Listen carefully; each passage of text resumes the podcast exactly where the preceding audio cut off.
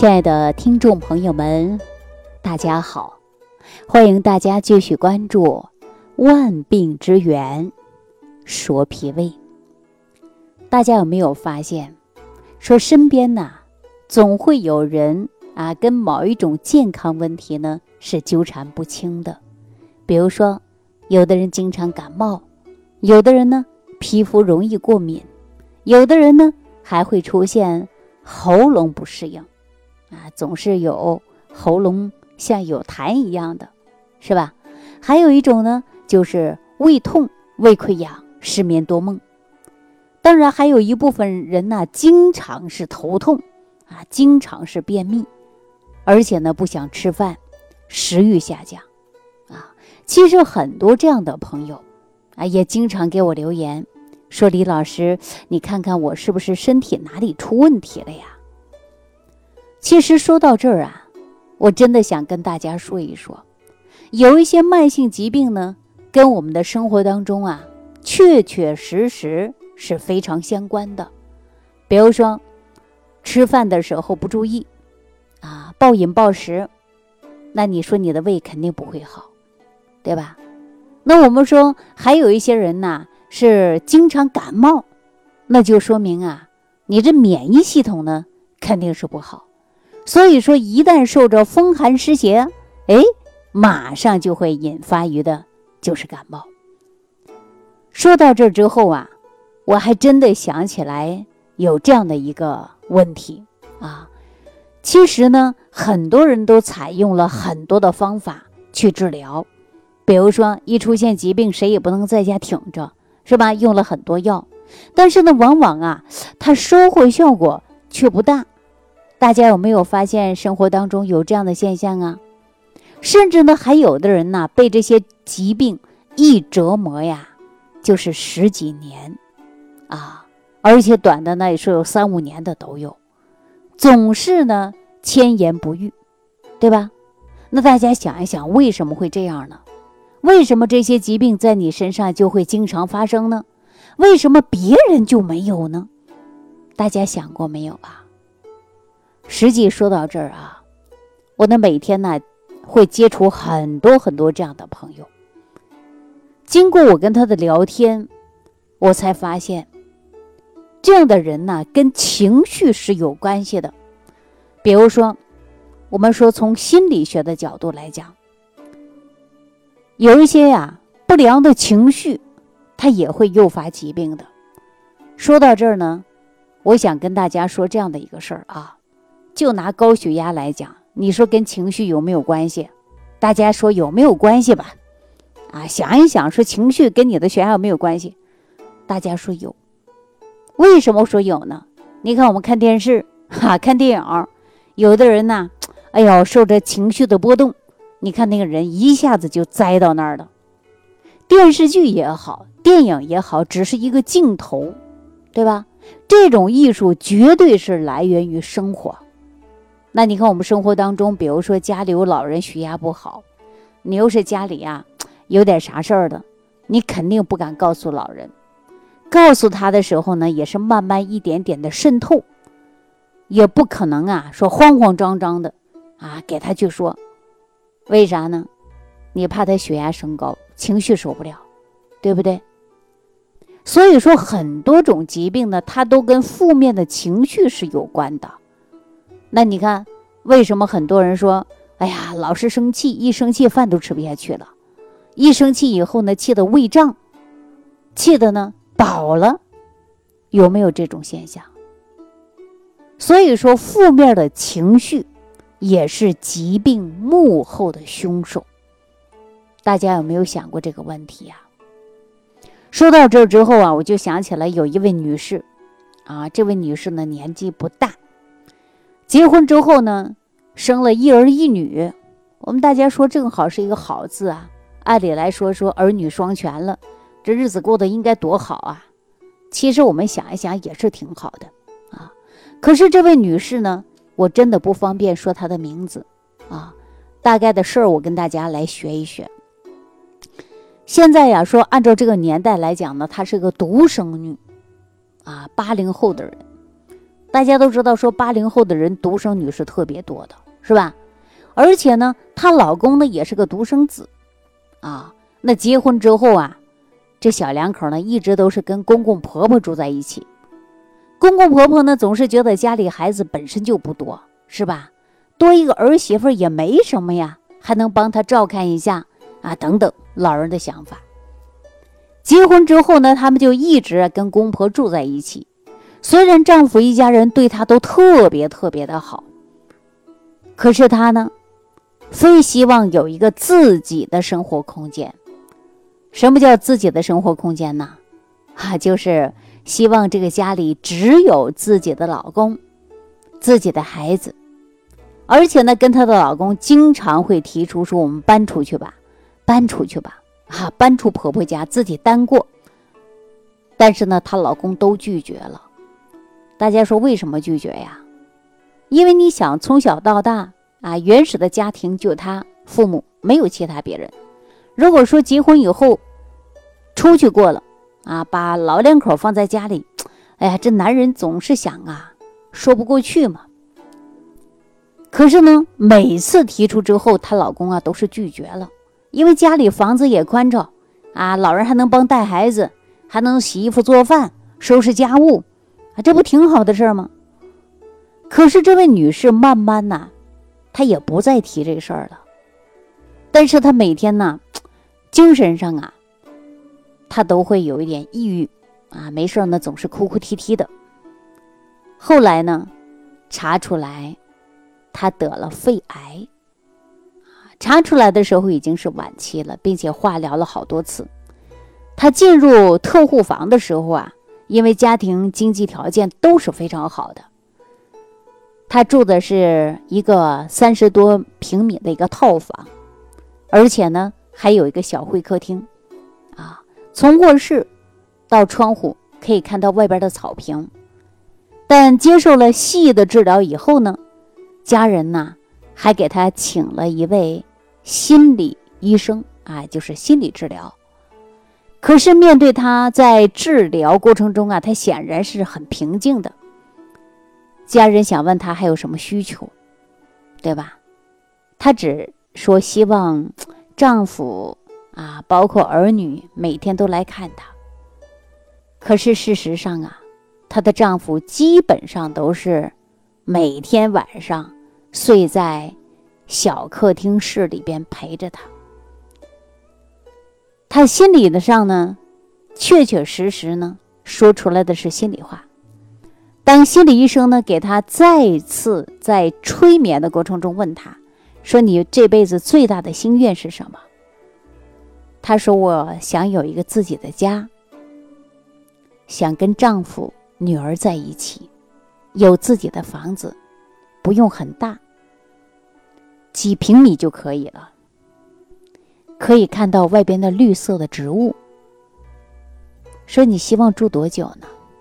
啊，这个呢是治疗师问他，他说不用很久，几个月就好。实际他平静地说出了自己的心愿，嘴角划过了这种连他自己都没有察觉的一种微笑。那朋友们想一想，我们身体绝大部分的疾病其实跟负面的思想情绪积累产生的。我们思想可以欺骗自己，但是身体呢不会欺骗我们，它忠实的帮助我们把这些负面的情绪啊储藏起来了。你可以从嘴上说啊，你想开了。你可以嘴上说你已经不在乎了。你嘴上说很大度了。但是朋友们，你身体当中患有这些疾病，就是提醒你面对现实的真正的需求，让你好好去处理。身体不适的一种病啊，其实呢内心都是在呼喊求救的信号。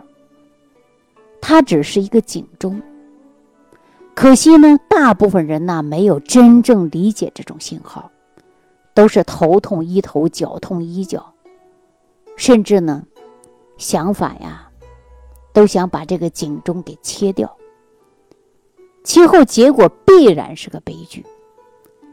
那你说这位朋友年轻轻的就患有了肺癌，他内心充满的就是能够拥有一个独立的家庭，这种呢让他呀成了一种悲伤。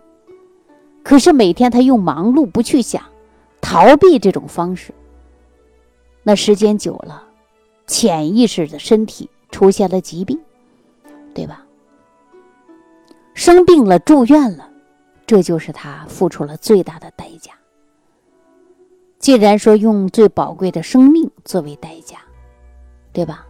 那住了几平米的特护房子，有她的丈夫、儿女、公婆不在这里住，窗外的绿色的草地是用这种方式属于自己的空间。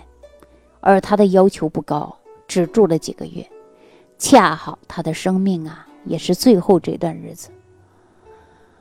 哎呀，说到这儿啊，其实我这心里挺不舒服的。确实很多人啊一直是埋藏着自己内心的真实想法。其实这位女士呢，就是一直到自己的生命结束，都没有觉察到她的警钟背后的真实源头。